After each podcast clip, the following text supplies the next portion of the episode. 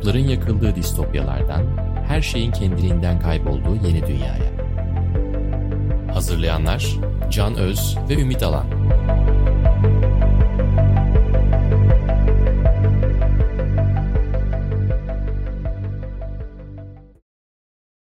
Merhaba, Yeni Medya 451'in yeni bölümüne hoş geldiniz. Bugün ben Can Öz ve karşımda Ümit Alan. Bir konu ağırlayacağız. Sevgili Önder Abay bugün bizle birlikte. Bugün konumuz TikTok'u anlama rehberi. Türkiye'de TikTok'u konuşacağız. Türkiye'de TikTok'un ne büyüklükte olduğunu konuşacağız. Toplumun TikTok'u nasıl kabul ettiğini konuşacağız. Niye böyle kabul ettiğini konuşacağız. Reklamcıların, sosyologların, siyasi liderlerin TikTok'u anlamakta niye geri kaldıklarını sorgulayacağız ve bunun kaçınılmaz bir araç olup olmadığını anlamaya çalışacağız. Üzerine TikTok'un avantajlarını ve toplum üstündeki dezavantajlarını da konuşmaya çalışacağız. Bugün sevgili Önder'i konuk olarak seçtik. Öncelikle hoş geldin Önder. Daveti kabul ettiğin için de çok teşekkürler. Hoş bulduk. Şimdi Önder'le biz e, epeydir tanışıyoruz. E, yıllardır tanışıyoruz zaten ama Önder'i size kısaca tanıtayım bilmeyenleriniz varsa.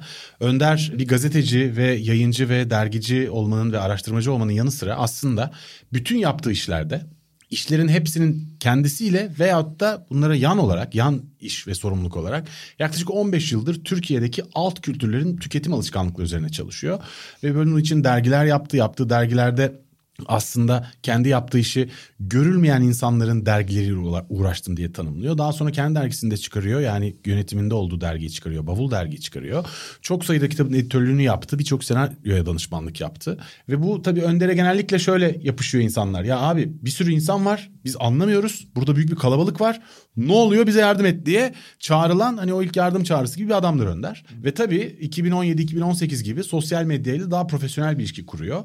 TikTok'un yaygınlaşmasıyla beraber özellikle ve şimdi de bugünlerde de marka liderlerine, siyasi liderlere TikTok'un kullanımına dair danışmanlık veriyor. Şimdi Önder'in sözü hemen sana vereceğim. Önder sen 2018'de TikTok çıktıktan bir sene bile geçmeden dünyada TikTok çok büyüyecek buraya çok dikkat edin demiştin. Evet. Nasıl fark ettin abi o zaman? Haklı çıktın. Yani şöyle aslında ben arka mahalle kültürü ve arka mahalle öteki ya da öfkeli diye tarif edilen gençler üzerinde çalışıyordum. Arka mahallenin tüketim alışkanlıkları üzerinde çalışıyordum. Bura çok zor bir alan. Çalışması da orada araştırma yapmak da o mahallelere girmek de çok zor bir alan. Ama bu zorluk bir tarafıyla beni motive eden şeydi. Oradaki insanların varsa entelektüel bir üretimi olabilir mi? Oradaki insanların yaşamı, sosyolojik kırılımları nedir? Onları merak ediyorum. Arka mahalleler dediğini bir tanımlasana abi. Neden bahsediyorsun? Yani kent merkezlerine uzak daha işçi Varoşlardan mı bahsediyorsun? Varoşlar diyebiliriz. Şey, bu. Evet, Köyleri yani. de kapsıyor mu bu söylediğin? Yoksa hep şehirlerden mi bahsediyoruz? Ben metropollerde çalıştım hmm. daha çok. Ankara, İzmir, Adana, İstanbul yoğunluk. O yüzden zaten hep sokak kültürü diye tanımlanıyor evet, yaptığın yani, şeyler değil mi? Yani şey bu kentleşmenin yoğun olduğu Hı-hı. ve bu karmaşanın çok yoğun olduğu yerlerde çalıştım ama Anadolu, İç Anadolu ile ilgili de biraz fikrim var. Daha daha eskiden çok yoğun değildi ama TikTok'la birlikte çok daha fazla fikrim olmaya başladı köylerle ilgili. Çünkü çok yoğun bir köylü ve çiftçi hmm. paylaşımı var. Yani benim çalıştığım alanla çok örtüşen bir alan. Girmekte zorlandığımız alanlara artık bir kamera tutulmaya başlanmıştı.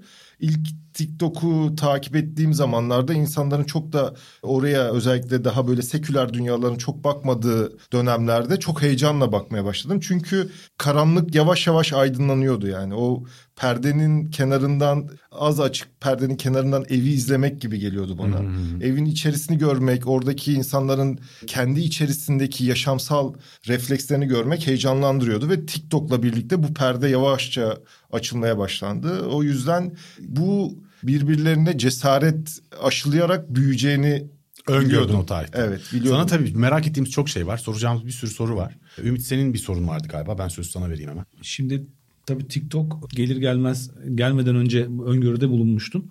Ve ondan sonra da TikTok'u öğrenme sürecin o, o tahminden sonra başladı ve ne kadar iyi biliyorsun nasıl öğrendin? Yani TikTok öğrenmek için özel bir çaba sarf ettim. Çünkü ben 30 saniyeden fazla duramıyorum içeride.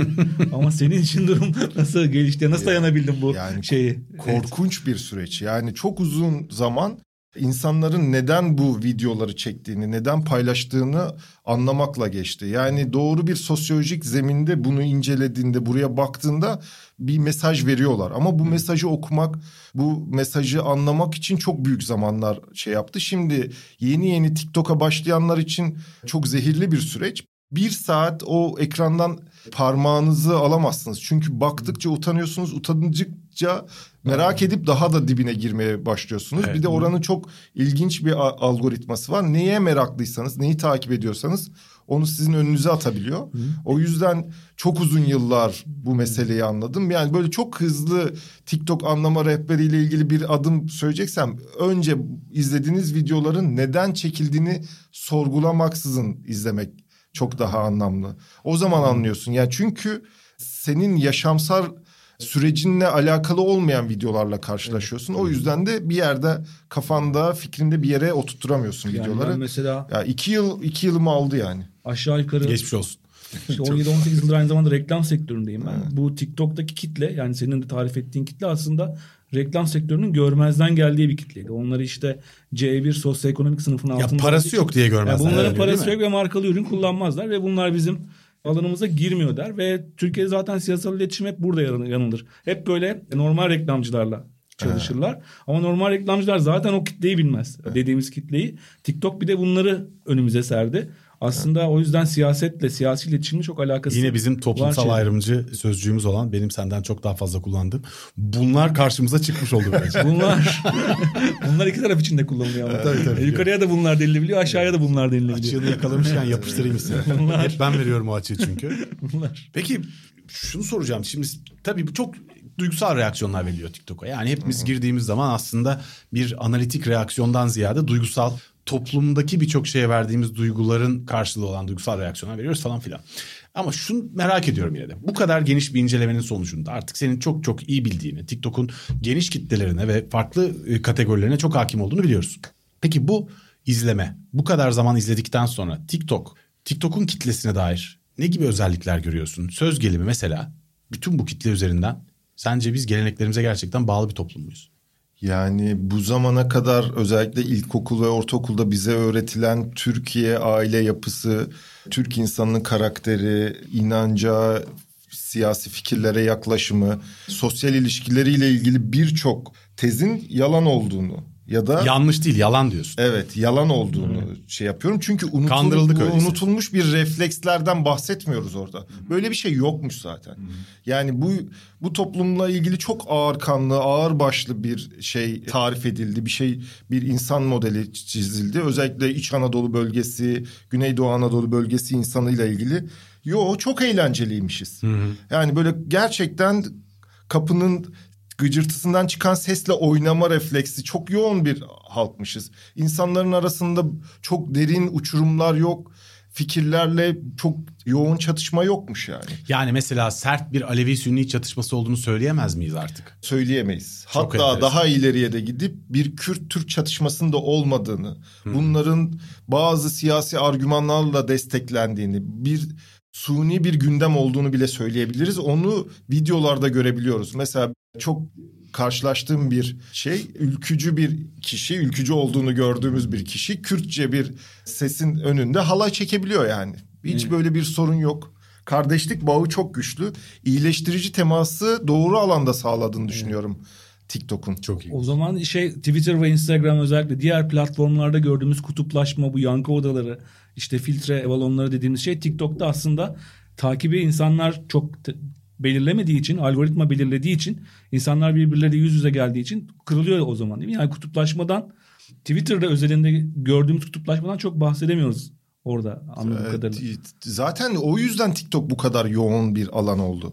Nisbe- Yani 2008-2009 yılında başlayan Türkiye'nin sosyal mecra kullanma alışkanlıkları Türkiye'de her alanda olduğu gibi kutuplaştı. Artık kendi mahalleleri oluştu ve siyasi veya ideolojik tercihlerine göre, inançsal tercihlerine göre herkes sosyal mecrasını kabul etti. Artık ya bu Twitter'da var olmak için siyasi bir bilgiye, siyasi bir bagaja ihtiyacınız var. Yoksa var olamıyorsunuz. Var Baş- olmakla kastın ne? yani e, Görünür olmak. Görünür olmak, Ha, takipçisi. Ki senin takipçisi- hesabının fark edilmesini Evet. Senin orada varlığın. Ee, Instagram'da var olmak için daha güzel, görünür, iyi filtrelerden geçmiş, iyi gıdalar tüketen. Hiçbirine iyi- gerek yok. Poponu göstermen yeter. Biraz da öyle fiziksel olarak da güzel olman lazım. Bunların bip ikisinde de olmayanlar TikTok.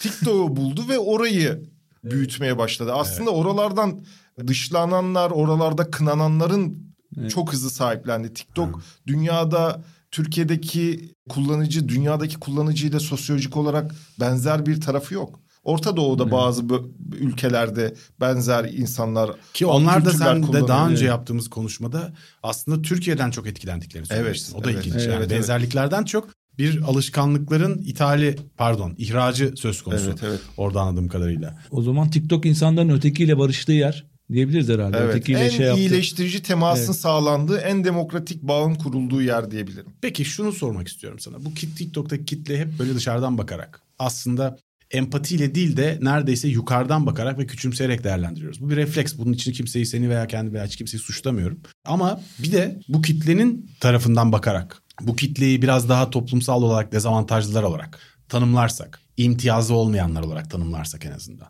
Bu kitle için, dezavantajlar için TikTok onlar için ne ifade ediyor? Onlar için çok demokratik ve kendilerini kendileri gibi tarif edebildikleri, kendileri gibi gösterebildikleri, herhangi güzellik ya da yakışıklılık filtresinden geçmeden, kendi sosyoekonomik seviyesini saklamadan kendilerini gösterebildiği Hı. bir alan olarak gösterebiliriz. Bu sadece ekonomik olarak şey yapan. TikTok çok yoğun fiziksel de dezavantajlarında var olabildiği bir yer.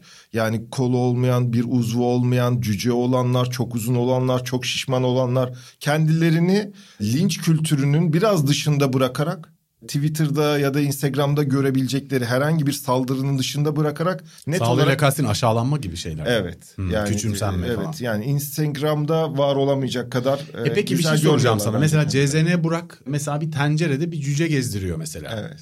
E bu aşağılama değil mi bir taraftan? Köksal baba mıydı? Evet. Başka bir Köksal baba değil mi? Ya da bana mı öyle geliyor bilmiyorum. Ben mi çok korumacı yaklaşıyorum ve bu Belki aslında, de çok modern ve şehirli bir ezber mi onu bilmiyorum ama. Aslında o çok şov kültürünün bir parçası. Eskiden de sirkte hep böyle farklı fiziksel deforma insanların bir arada olduğu komik videolar. Onlara cezene... Palyaço gibi kullanılıyor. Evet yani ama orada aşağılama şey yok. Orada bir pozitif çıkarı da var. Orada Öyle var mi? olan cüce orada para da kazanıyor. Cezene Burak da bu konuda yönlendirilen bir kişi. Yani bir profesyoneller tarafından yönlendirilen ama Cezene Burak o cüceyle yan yana olduğu için Cezene Burak olmadı. TikTok'un Türkiye'deki en yoğun takipçili kullanıcısı Cezene Burak. Evet, aynen. Sadece sahici olarak kendini orada ifade etti ve onun karşılığını buldu. Çok için. sahici gibi görünmüyor gerçi o gülümseme bana ama en azından... E, e, o onun lekesi artık. Anladım. Yani şeyin de lekesi. Ama onun dışındaki yani, e, davranışlar hakikaten gündelik olarak yaptığı evet, şey evet. yapıyor gibi. Yani görünüyor. şöyle bir mesaj veriyor. Ben Hatay'dan çıkmış bir lokantacının çocuğu olarak bu dünyayı yaratabildim. Hı hı. Bu mesajı karşı taraf net alıyor. Orada bir rol model olarak çok doğru bir bağ kurduklarını düşünüyorum. Aynı evet. da Instagram'ın devi de bir başka lokantacı. Hmm. Nusret o da. Doğru. Yani o da mesela bu şeyleri, içerikleri birileri tarafından yönlendiriliyor ama o, o profesyoneller olmadan onlar olmuştu zaten. Hı-hı. Artık o tahtı korumaya çalışmak için yapıyorlar. Şeyden. Bir de Gürcü bir öyle bir fenomen var galiba. Mike Tyson'a yumruk attı ya geçenlerde. Evet. O da aynı çok aynı dezavantaj grupta. O da adını hatırlayamadım şu anda ama. Shaquille çok yoğun ya. Attı, yani. Shaquille O'Neal'a da attı evet. geçen. Evet çok evet. yoğun bir şey dezavantajlıların kendilerini doğru evet. ifade edebildiği bir alan TikTok.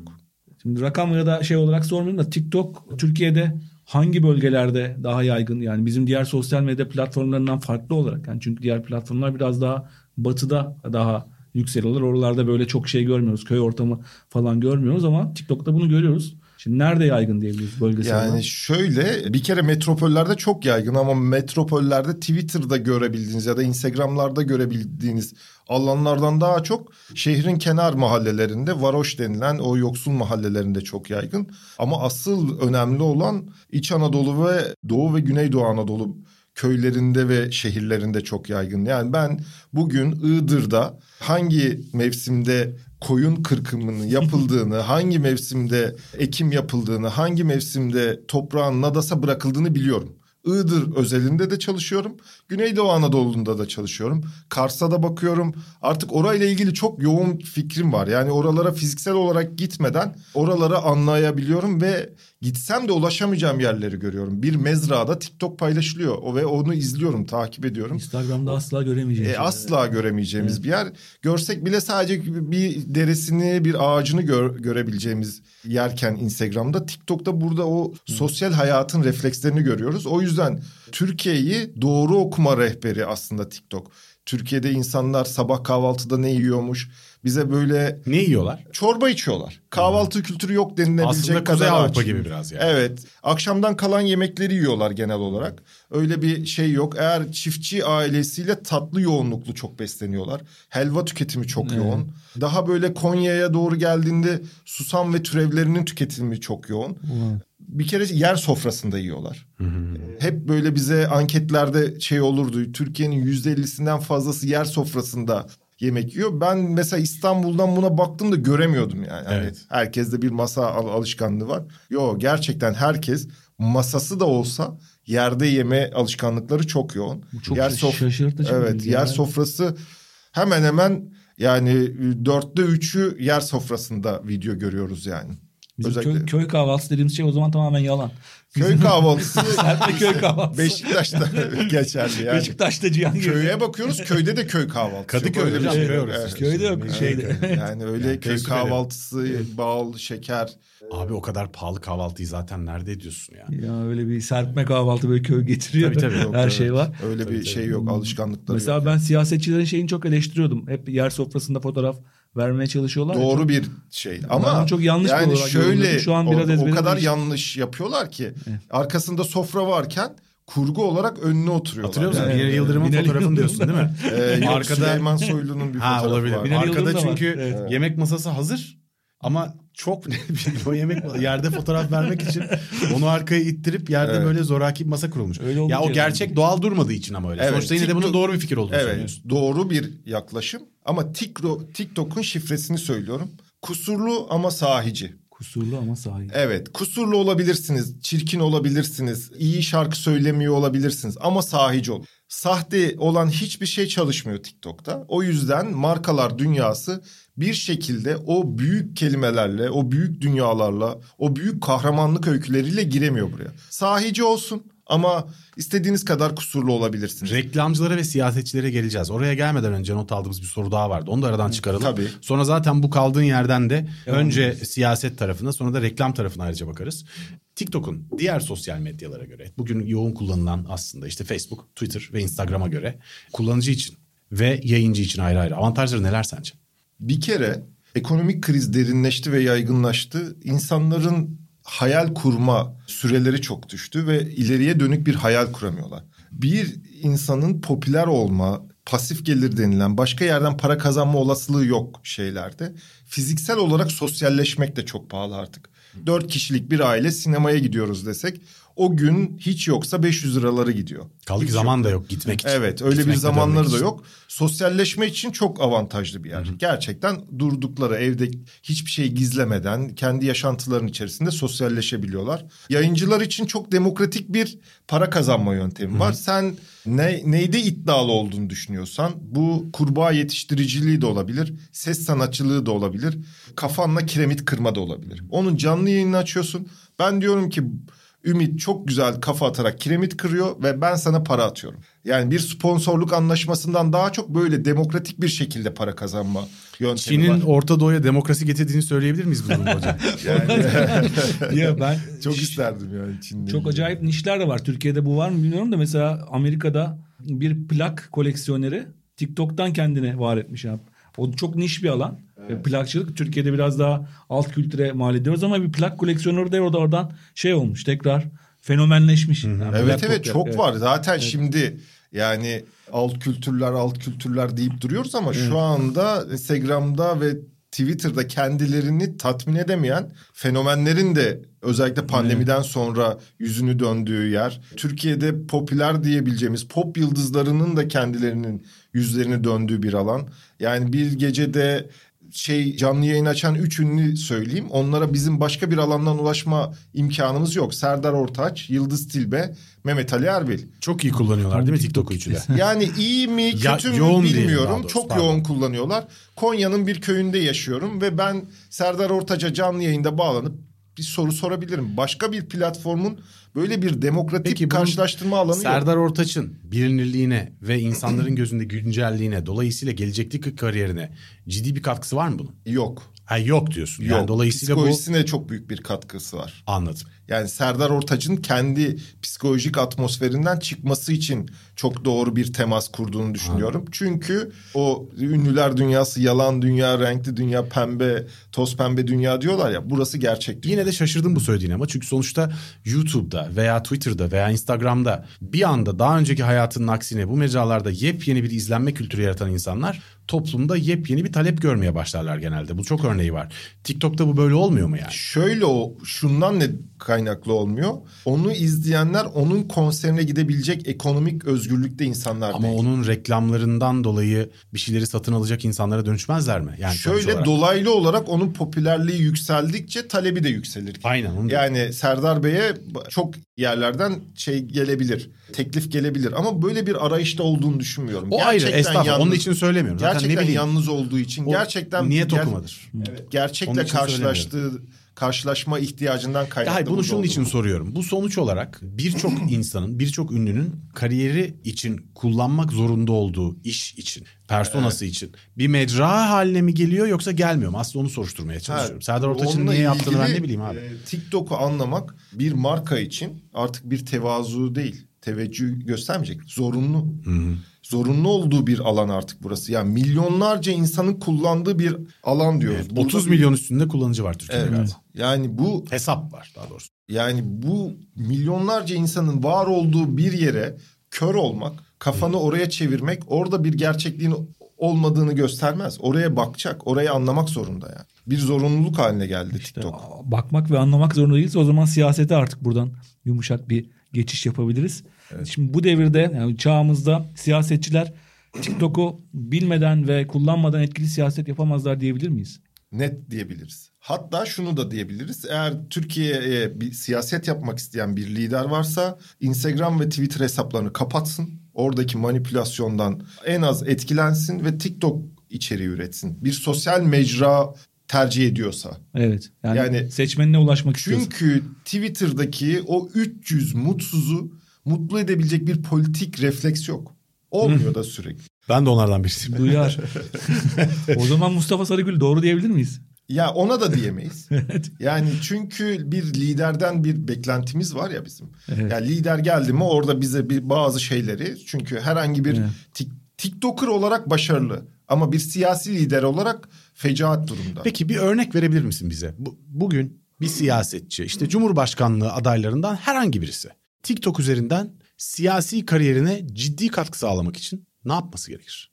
Mustafa Sarıgül'ünkü değil. Peki ne yapmaktan bahsediyoruz? TikTok'ta nasıl paylaşımlar yapsa mesela gerçekten siyasi gücünü arttırır bu siyasetçi? Şöyle doğal iletişim ve rastlantının iletişimini çok doğru kurması lazım. Doğal olarak lideri çok sakin o yankı odası denilen Akan Abdullah'ın yankı odası diye tarif ettiği o kalabalıktan çıkartıp gerçekle temas ettirip o sorulara net cevabı ve doğru refleksleri Yani bulacak. mizansen videolar falan değil. Evet. Açsın canlı yayını soruları cevaplasın mı mesela demek Bu istediğin? iyi bir şey. Biz liderin sabah kahvaltıda ne yediğini merak ediyoruz. Görmek istiyoruz. Sabah nasıl uyanır bu adam? Ha, Nasıl- liderin bir gününü orada Gör- kesit kesit Evet, paylaşabilir. Görmek mesela. istiyoruz. Yemek yapar mı? Eşiyle nasıl ilişki kurar?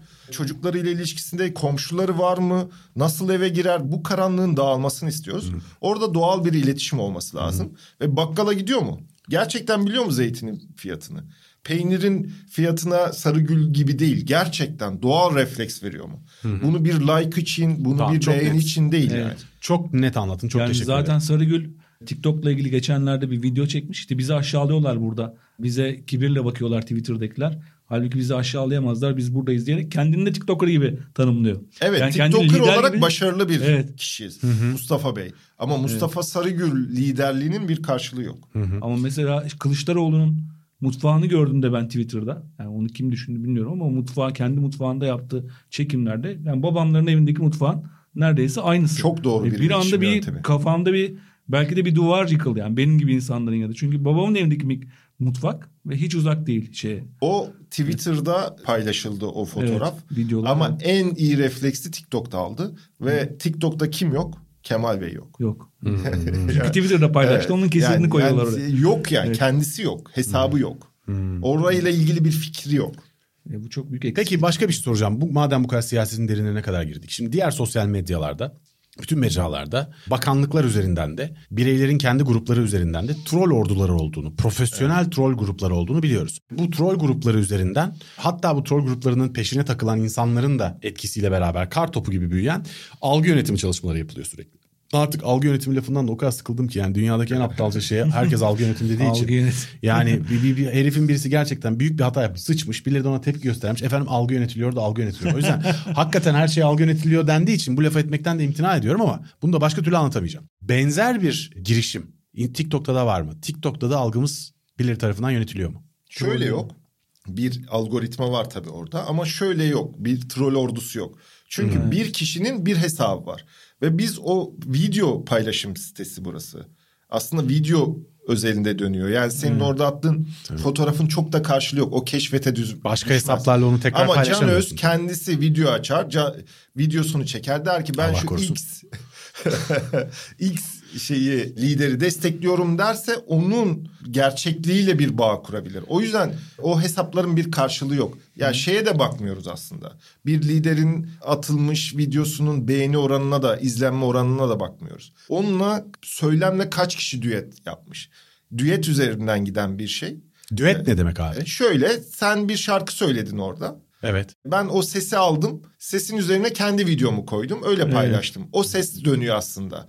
Bravo. Çok güzel. Gerçek Yani- şarkının sesi. yani- evet. Kemal Bey, Meral Hanım ya da Erdoğan bir söylemde bulundu. Onun sesini alıp ben video kendi videomu üzerine koyup öyle paylaşırsam o bir Erdoğan'ın karşılık- bir açıklamasından düet yapıp şarkı söylersen çok riskli olabilir. Bunu pek fazla espri anlayışı olmayan bir iktidarımız var çünkü. Ben şeyi çok deniyorlar. gördüm mesela nedense ve anlam da veremedim çünkü. Ukrayna Devlet Başkanı var ya Zelenski. Evet. Zelenski propaganda videoları işte şarkılar. Ya biliyorum algoritma benim Kırım Tatarı olduğumu mu anladı yani. Kırım Kırımlıyım ya. Ee, Ukrayna. Çok büyük bir karşılık buldu TikTok'ta. Çok doğru bir kahramanlık Ve Türkiye hikayesi. şarkılar falan var. O Evet. nasıl oluyor? Yani Türkiye'de bu kadar Zelenski, Zelenski taraftarı mı var yoksa bunu, bunu bir ekip mi hazırlıyor sence? Yo var. Rusya düşmanlığı var garip bir şekilde. Benim de anlamadığım bir. Ze- Şöyle bir şey var. Türkiye'deki en temel öngörülerden biri doğru. Biz düşenle dostluk kurmayı çok hızlı gerçekleştirebiliyoruz. Mağduriyetli. Evet mağduriyetle çok doğru bağ kurduğumuzu düşünüyoruz ve Rusya gibi kocaman bir devletin karşısında tişörtüyle duran bir adamı çok hızlı sahip çıktık. Evet ondan Ve bu bunun arkasındaki politik argümanların hiçbiri bizi ilgilendirmedi. Mesela Hani neden savaşa giriyorlar önemli değil. Savaşta kim ne O kadar değil atıyor? canım. Biraz da biliniyordu konular. Hani hiç gerçi ben belki de çok dar bir kitle için konuşuyorum. Yani Olabilir. şöyle TikTok'ta Türkiye Hmm, doğru doğru. şeyiyle ilgili çok bilinmiyordu. Ama Zelenski zaten Türkiye'de çok acayip bir şey oldu. Herkes Ukrayna bayrağı yapmaya başladı. Doğru. bir önceki bölümde ben değinmiştim sanırım. Bu Zelenski videolarının örgütlü yukarıdan hazırlandığını düşünmüştüm ama senden şu an tam tersini duydum. O da Yani abi ben şey oldu, bu- evet. buna ihtimal vermiyorum. Çünkü bu Evet. çok kolay yapılabilecek bir şey değil. Aha. Ve yani düşünmek- kaç video paylaşılıyorsa o kadar insan, o kadar Hmm. telefon lazım bize. Yani trollük o kadar, kadar- kolay değil diyorsun. Yani şeyde Twitter'daki gibi kolay değil. Ç- Çünkü şeyi de göremiyoruz. TikTok'ta bir liderin baskılı bir troll şeyini de göremiyoruz. Hmm. Yani onu hissederiz ya Twitter'da var mesela şu Twitter'da hashtag yapmak çok kolay. Ama TikTok'ta keşfete düşmek o kadar kolay değil. İstediğin kadar video yap. Oranın filtreleri, algoritmaları öyle çok hızlı kırılabilecek bir şey değil. Keşfete düşmediği oranda binlerce video yap. Evet. Üç kişi görür, iki kişi görür. Önemli değil ki keşfete düşmüyor. Çünkü nihayetinde farklılaşmak istiyor bütün reklamcılar da ama Yani bunu belki yanlış yerlerde arıyorlardır. Yani aslında bu üzülerek söylüyorum bir kınama var. Yani TikTok'a karşı bir kınama, bir aşağıda görme hissi var. Onu hissediyorum ben. Yani ben TikTok iyidir ya da kötüdür diye anlatmıyorum hiçbir mecrada. TikTok diye bir yer vardır. Ve önemlidir diyorsun. Evet önemlidir ve çünkü Türkiye burada yani Twitter'dan Türkiye'yi anlamaya çalışırsanız yanılırsınız zaten.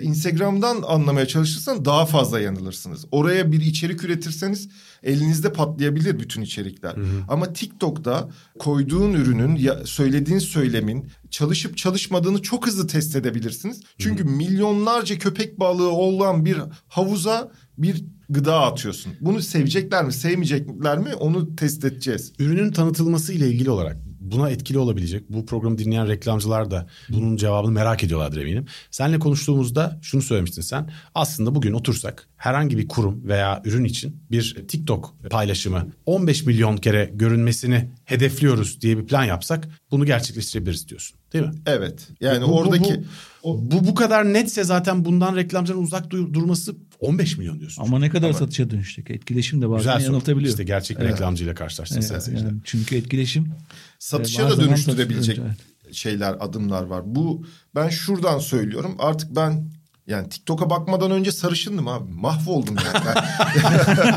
Mahvoldum burayı anlamaya çalışana kadar. Ha. Hangi şarkıyla bağ kuruyorlar? Hangi şarkının hangi nakaratı onlara doğru geliyor? Ürünü hangi renkte sunmak gerekiyor? E, hangi tasarımlar karşılık buluyor. Bunları artık anlıyorum yani. Şeyden de anlıyorum. Diğer Hı. reklamcıların ya da diğer yayıncıların paylaştığı içeriklerden de anlayabiliyorum. Yani bunu test ede edebiliriz. Bir tane su markası çıkartalım Sokrates diye. Sokrates'i bir olmayan bir su markası da olsa orada popüler hale getirebiliriz. Çünkü artık bunun da bir merdiveni, bunun da bir yolu var. Hı-hı. Yani nasıl Instagram'da içerik üretmek için yani şeyi bile artık tartışıyorlardı. Hangi saatler arasında hangi saatin hangi da, dakikalarında paylaşım yapıyoruz matematiği vardı ya. Buranın da bir matematiği var.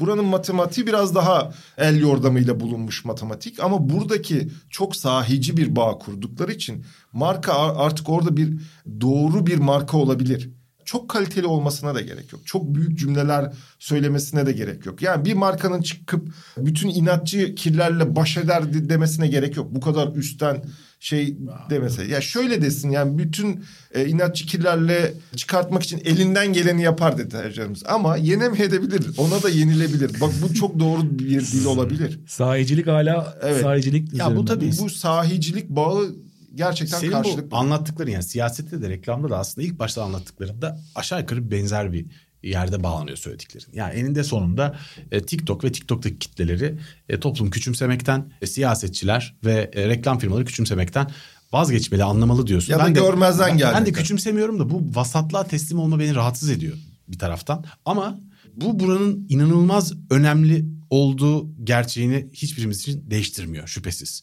Yani şey çok ilginçti senin söylediğin. Yani bu işte mesela kusurlu ama sahici olmanın geçerli olduğu dediğin şey aslında bir diğer yandan burayı bütün diğer sosyal medyalardan daha gerçek yapan bir şeyden de bahsediyorsun bir taraftan.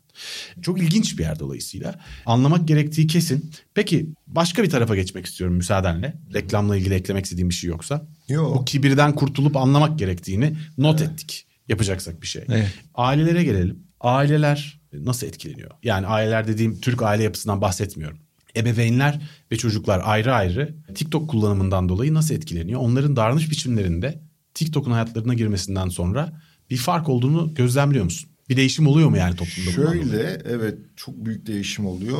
Gençlerin ve çocukların ekran süreleri çok fazla Türkiye'de. Yani yaklaşık dört buçuk beş saat günlük ekran süresi. Bu korkunç bir rakam. Ama ebeveynlerin ekran süreleri de hemen hemen. Ah. yani şimdi burada korkunç bir dünya var. Çocuklarıyla geçirilecek zaman ya da sosyal aktiviteleri, kendilerini zenginleştirecek aktivitelerle geçecek zaman ekranda geçiyor. Bu TikTok'un dışında bizim alarm vermemiz gereken bir durum aslında. Yani bir uyuşukluk şeyi yani akıllı telefonların hemen hemen hepsi o. Vakit kaybı. Yani son tahlilde yapabilecek birçok e, iş varken, aktivite varken, emek vereceğimiz birçok ve kendimizi geliştirecek birçok yol varken biz ekranda elimizi kaydırarak dünyaya hakim olduğumuzu, bir şeyler öğrendiğimizi düşünüyoruz. Bu çocuklar için korkunç bir şey. Ekran sürelerinin bu kadar yoğun olması yani geçen bir miting yapmıştı iktidar partimiz de destekledi sanırım bu eşcinselliğe karşı aileyi koruma. Hmm. Aileyi eşcinsellikten koruyamayız.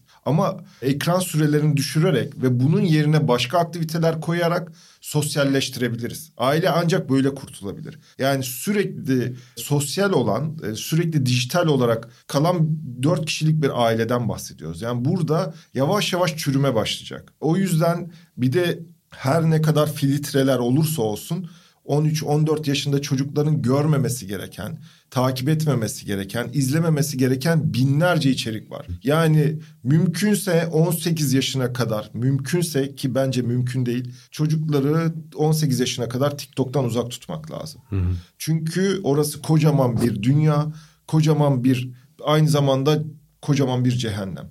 Yani İyisi çocuk... kötüsüyle toplumun bütün realitesi orada diyorsun. Evet. Yani, yani evet. Toplumda gerçek olan her şey iyi değildir. Burada Hı. bir gerçeklik bağı ama iyi değil. Hı hı. Bu iyilik şeyini aileden alabilir. Önce aile, ebeveyn telefonunu telefondan kafasını kaldırsın. Çocuğunun dünyasıyla ilgilensin ve bu ekran sürelerini olabildiğince düşürmesi gerekiyor yani. Evet, bunu sen söylediğin de yapacaklarını zannetmiyorum gerçekten. Yapmayacaklar. Yapmayacaklar. Ben de daha da artacak diye bence, korkuyorum. Bence 21. yüzyılın kıt kaynağı dikkat. Yani daha önceden bunu e, başka şeylerle dikkat şu anda en büyük kıt kaynak ve dikkati buradan sosyal medya özellikle TikTok gibi mecralar çekiyorlar. Nasıl kurtulacağız? Ben de yani bu, her bu, hafta bu, yazı bu, yazıyorum bu, ama bir şey bulamadım ya bu Bu bir devlet sorunu ya. Bu devletin gerçekten o dört saate bir şey dolduruyor olması lazım. Yani bu bir kere park falan lazım en azından. Park lazım, havuz lazım, satranç atölyeleri lazım, futbol sahaları lazım. Bunlar yok ki. Yani çocuk evet. bir kere sokak güvenliği. Fiziken güvenli evet, sosyalleşilebilecek evet. etkinlikler ve yok mecralar yani, yok. Yani, Doğal olarak sanalda sosyalleşiyor yani, insanlar. İstanbul'un sabah... beşte dördü güvenli değil çocuk için. Beşte dördü. Yani sadece korunaklı siteler. Evet. Beşiktaş'ta artık güvenli değil. Kadıköy'de güvenli değil, Bakırköy'de güvenli değil. Bağcılar, güvenli Bağcılar sosyal alanlar gerekiyor ve bu devletin problemi. Eğer bir aileyi kurtarmak, aileyi korumak istiyorsa eşcinsellikten ya da böyle sanal gündemlerden değil, buralardan aileyi kurtarabileceğini düşünüyorum. Şu ana kadar kısmında biraz aslında TikTok'un hafif de olumlu taraflarına değinmiş gibi olduk. Yani işte evet. demokratikleştirmesi, kutuplaşmadan uzaklaştırması falan. Ama tabii ki son cümlelerde de geldiğimiz gibi zararları aslında faydalarından daha önde olabilir. Yani benim fikrimce önde ama sence zararları neler ve nasıl? Yani TikTok'un en büyük zararı vasatlığı meşrulaştırması. Bu korkunç bir şey. İnsanlar evet. artık belli bir entelektüel birikime o birikime sahip olmadan popüler olabilme ihtimalini yoğunlaştırdı. Gerçekten okumalar yapmadan, gerçek izlemeler yapmadan, gerçek eğitim alanlarından geçmeden sadece popüler olmak, sadece çok para kazanmak, sadece çok tüketmek odaklı yaşıyorlar ve TikTok'un yarattığı fenomenler, TikTok'un yarattığı popüler kişiler de böyle rol model oluyor. Özellikle çocukların dünyasında bu korkunç bir şey. Evet. Yani bu bir çocuk için konuşmak gerekirse attığı her adımı anlamsızlaştıran, attığı her adımı yok eden bir şey. Okulu, eğitimi, aileyi, öğretmeni, sosyal ilişkilerini, parkı anlamsızlaştıran bir şey. O yüzden böyle bir rol model oluşturması, evet. E, bu vasatlığı meşru kılması korkunç bir şey. Bu ancak eğitimle tedavi edilebilecek bir yöntem. Eğer eğitim müfredatlar çok güçlü olmazsa, eğitim güçlü olmazsa çözülebilecek bir hastalık da değil. Ya senin anlattığın aslında çok ilginç biliyor musun? Çünkü sen özetle benim anladığım e, işte reklamcılar, sosyologlar, siyasetçiler, entelektüeller, aydınlar, gazeteciler hepiniz TikTok'a girin. Bakın. Ve bakın ve anlayın diyorsun. Ama bu dışarıdan dışarıda olanlar için TikTok'un içinde olanlara da çıkın diyorsun. Yani Şöyle diyorum biz bir yarayı tedavi etmemiz lazım. Hı. Yara sağ kolda sol kola bandaj sarıp duruyoruz diyor. Aha, aha. Biz evet. neyi tedavi edeceğiz? Hangi hastalığı bilmiyoruz ki. Yani buna dışarıdan bakılabilecek 30 milyon insan diyoruz. Yani 30 Hı. milyon insanın günlük sos yeme alışkanlıklarına bakarsan doğru gözle okursan sana bir mesaj veriyordur zaten Hı. o. Biz yaranın ne olduğunu teşhis edelim sonra tedaviye geçebiliriz. Herkesin kafasında tedaviyle ilgili bir fikir var. Ama, Ama yaranın yerini teşhis edemedik henüz. Harika anlattın. Zararlı içeriğin denetimi konusunda zararlı demişken denetim yani daha zararlı çocuklar için e, işte başka gruplar için denetimi konusunda nasıl TikTok? Yani bunu başarabiliyor mu? Bence diğer platformlara göre filtreleri çok güçlü ve editoryal müdahaleleri de çok güçlü. Ban sistemi var. Öyle bir şey var ama milyonlarca videonun paylaşıldığı yerde filtreler çok çalışamayabilir. Ve bu filtreleri... Çok sızıntı var öyle mi? Ve evet, Evet. ya bir de çok zeki bir kuşakla karşı karşıyayız ya filtreyi de aşabiliyor. İşte algı Evet o şeyler. şeyleri aşabiliyor ya. O ba- barajları aşabiliyor. İstediğinde istediği zaman istediği hızla ulaşabiliyor. O tehlikeli bir şey. E yine diyorum yani bu çocuğun hayatından bu dünyayı çıkarttığımızda ne koyacağız? Koyacağımız şeyi inşa ediyor olmamız lazım. O yüzden diyorum. Anladım. Tedaviyle ilgili bir fikrimiz var ama yarayı tesis edemedik. Yani bir sosyoloğun buraya bakmıyor olması sadece kibirinden. Yani çünkü dünyada sosyal hayatını yaşayan yani sosyologlar için en heyecan verici şey nedir? Bir evin kapısına gider bir şeyler öğrenir. Kapıdan içeriye girmek. Oradan yatak odasına gitmek. Bu çok heyecan vericidir. Ne yiyor?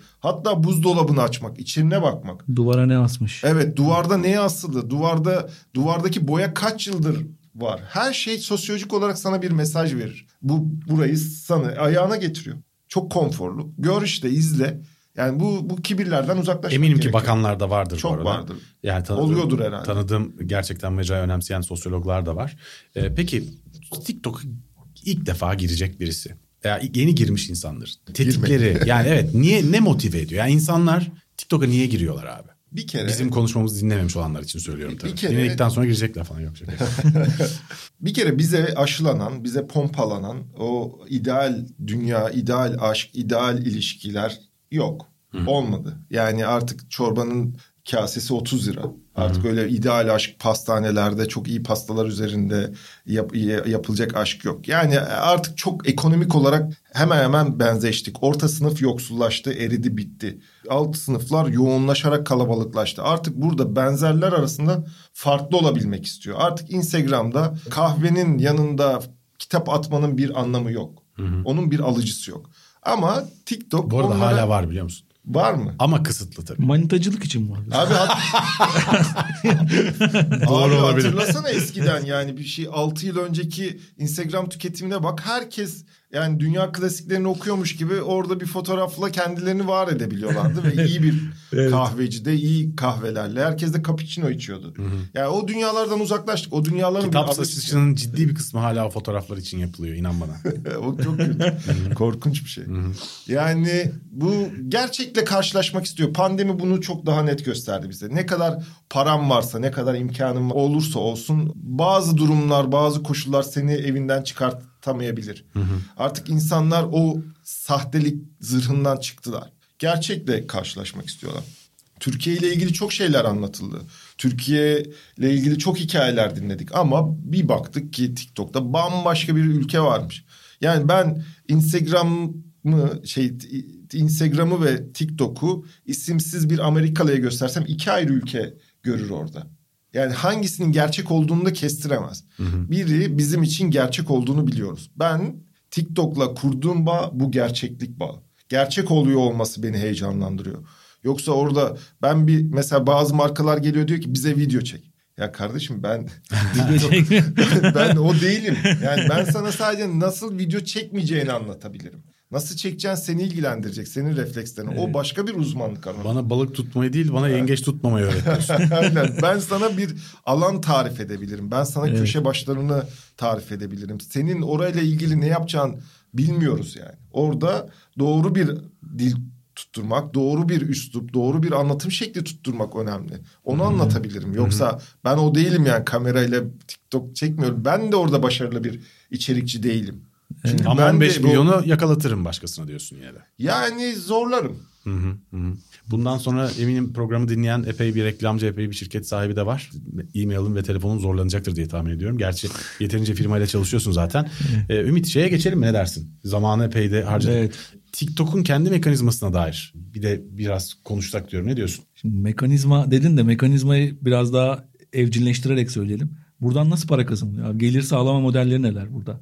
Yani şöyle belli bir takipçiye ulaşan kullanıcı canlı yayın açabiliyor. Evet. Günün her saatinde canlı yayın Kaç açabiliyor. takipçi biliyor musun? Bu? Bin Çok zor bir şey değil yani. değil. Bin takipçiden sonra açılabiliyor canlı evet yayın. canlı yayın. Yani bu son 10 binde ol- olmuş olabilir. Bin takipçi diyebiliyorum. Bin takipçiye ulaşan biri canlı yayın açıyor ve onun uzmanlık alanı neyse ya da mizahı neyse ne anlatıyorsa ona göre bir saatlik bir şeyde ya da daha fazla da canlı yayında sabaha kadar canlı yayın yapanlar da var.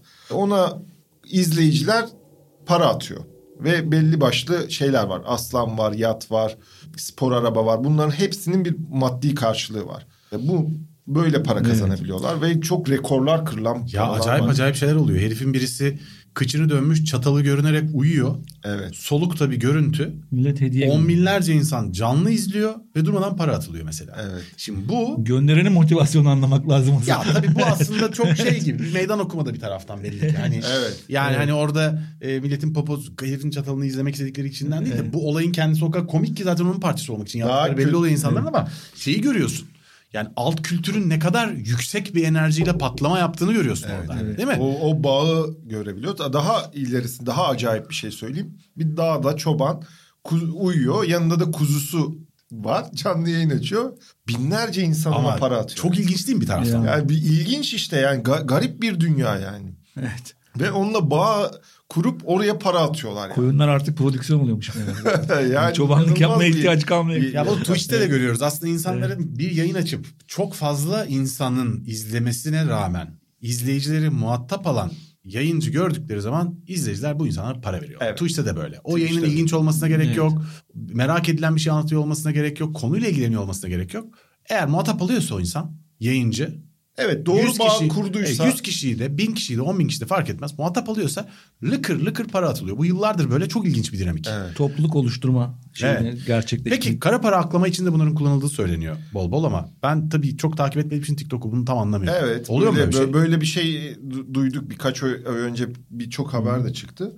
Mutlaka aklanıyordur. Yani kara para mut, Yani mutlaka. hediyeleri gönderme evet, adamı- evet, evet. yani Bu, bu büyük ihtimalle öyledir ama sen de son işi bilmiyorsun. E, yok bilmiyorum. O zaman başka bir soru Şey- sorayım hemen. Ha pardon. Ee, Ümit'ciğim. gelir sağlamada hediye gönderme dedik de TikTok'un da YouTube gibi bir gelir paylaşım modeli yok mu? Yani influencerlara ya da izlenme başına para verme gibi bir Yani şey yok. benim bildiğim yok ama şöyle aracı ajanslar var. Bazı influencerlarla anlaşıyorlar. O takipçileri alıyorlar. Bir ev tutuyorlar. Hmm, bir evet. TikToker evi oluyor orası. Ora, o evin bazı influencerları var. Onlarla çalışıyorlar. Onlar markaları tanıtıyor. Bir Hmm. ajanslar var ama TikTok'la şeyin influencerların Bağışların- bağları yok. Şöyle ki Hmm. tek bir var. Onur Termik diye bir arkadaş var. Orada en çok canlı yayın açıldığında en çok rağbet gören oranın Evet. tırnak içinde kralı diye tanınan kişi. Geçen Çin'den TikTok ekibi geldi ve dünyadaki en çok canlı yayında seyirci takipçisi olan insanlarla görüşüyor. Onur'la görüşmüşler yani. Öyle kendi Hmm, yani- beyanı o. 200 binden fazla kişi oluyor değil mi canlı yayınında öyle bir Ama, şey? evet. Değil mi? 200 Aynı anda canlı yayında ne kadardı pardon? Yanlış. 216 bin. 216 bine kadar çıktı değil mi? Canlı yayında anlık 216 bin canlı seyirci. Ve o her gece Büyük saat televizyon 12 ile kanallarının 1 çoğu rüyasında görür bu rakamı. Evet ve gece 12 ile 1 arası açar. O saatte zaten herhangi bir yerlerinde göremezler. Yani yok evet. Peki Evet, evet, bir evet. soru daha. Kadın TikToker'ların erkeklere göre daha şanslı, daha avantajlı olduğu gibi şeyler söyleniyor. E, doğru mu bu? Yani Şansı daha mı fazla bir kadının TikTok'ta? evet. Öyle mi? Yani bunu tahmin ediyorsunuzdur. Evet Yani ediyoruz da TikTok'un kendi yapısı diğerlerinde hemen hemen hep öyle zaten. Ama Televiz- televizyonda erkekler daha şanslı.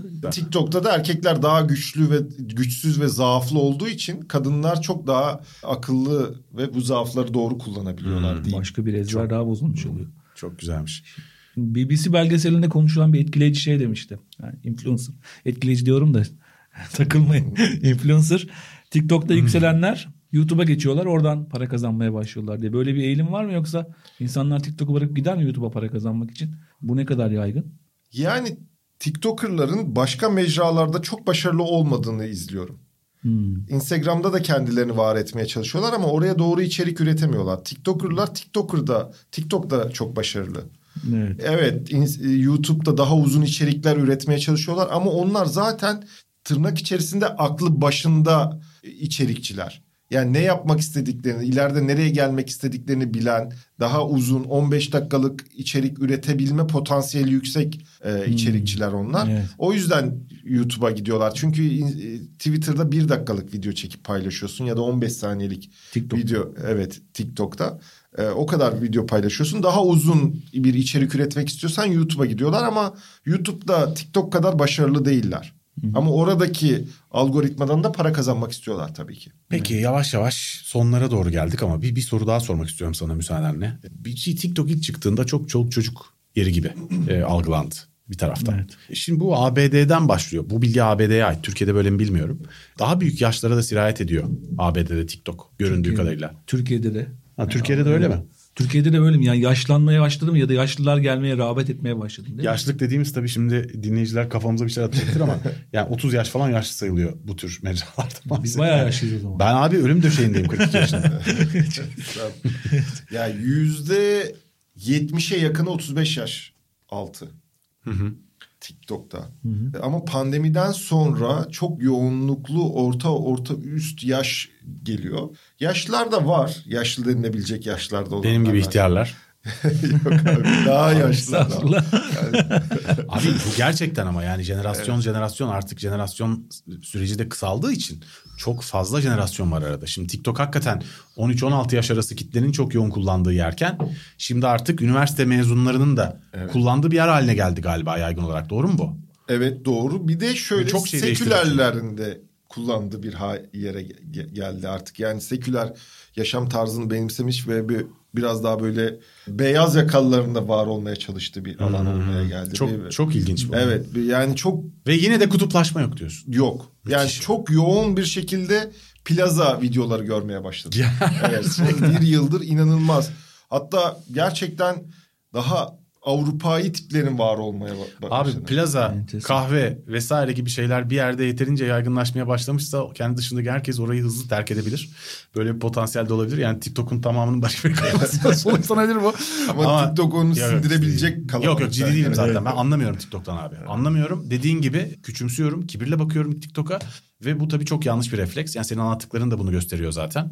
Anlamak gerektiği ve bakmak gerektiği çok açık. Buna hiç şüphe yok söylediklerinden. Benim sorularım bitti Ümit. Sende kaldı mı bir şey? Başka bir şey. Her, hepsini sorduk hemen hemen. Ama çok güzel cevaplar verdin Önder. Ya hakikaten Çok, güzel sohbetti benim için. Çok teşekkürler. Çok akıl açıcı cevaplar verdin. Çok net yani ayıp olmasın demeden de hakikaten aklındakini söyledin. Biz de sana e, seni çok kırmamaya gayret ederek ama e, hakikaten merak ettiğimiz her şeyi zorlayan sorular da olsa sorduk. Hepsini çok çok güzel cevapladın. Çok teşekkür ederim. Yani son şeyi söylemek istiyorum yani. Buyurunuz. Ben TikTok iyidir ya da kötüdür diyebilecek biri değilim. Yani o, o- onun markasına onun etiketini yapıştıramam. Ama TikTok gibi kocaman bir dünya var. Orayı görmek gerekiyor, orayı anlamak gerekiyor. Bazıları için zorunluluk. Yani bu dünyaya bir ticari ya da oy kaygısıyla bakanlar için zorunluluk. Ama iyi ya da kötü meseleyi dinleyicilere bırakalım. Buradan şey aklıma geldi. Türkiye TikTok'unun dünyaya bir etkisi var mı? Var. Yani Ama dünyayı değiş- evet. be- beklenen dünyaya değil, Orta Doğu'ya çok büyük etkisi var. Orta Doğu'daki Doğru, akımları doğru. Evet. e, genelde TikTok Türkiye'den gidiyor. Akım Eskiden var. Evet. e, biz ithal ederdik akımları. E, Amerika'dan, e, Çin'den. Şimdi biz artık akım Akım üretiyoruz. Evet. Bizim ihraç, yani- ihraç ama malzemesi. a- Pakistan üretiyoruz. ama bizim nereye gittiğimize bağlı olarak bütün bu ülkelere bizden bir akım gidiyor olması ileride çok olumlu yönde dönüştürücü de olabilir. Yani aslında hiç de küçümsemek lazım. Çok önemli aslında. yani evet bence de önemli. Ama bunu işte bir bir mantık çerçevesinde ya da bir amaç çerçevesinde yapılırsa inanılmaz etkili bir mecra olabilir. Ya güç güç ortada duruyor. Büyük bir baraj kurup o gücü toparlayabiliriz ya da bakarız suyuna yani. Nefis anlattın. Çok teşekkürler. TikTok'u anlama rehberi bölümünün de böylelikle sonuna geldik sevgili dinleyiciler. Önder Abaya önce çok teşekkürler. Ben Ümit çok senle- teşekkür ederim. Evet. Ayağına sağlık. Ümit senle iki hafta sonra yeni bir bölümde zaten tekrar mikrofonların Görüşeceğiz. başında olacağız. Sevgili dinleyiciler TikTok'u anlama rehberi Yenimene 451 bu bölümün sonuna geldik. İki hafta sonra bir dahaki bölümde görüşmek üzere. Hoşçakalın. Hoşçakalın.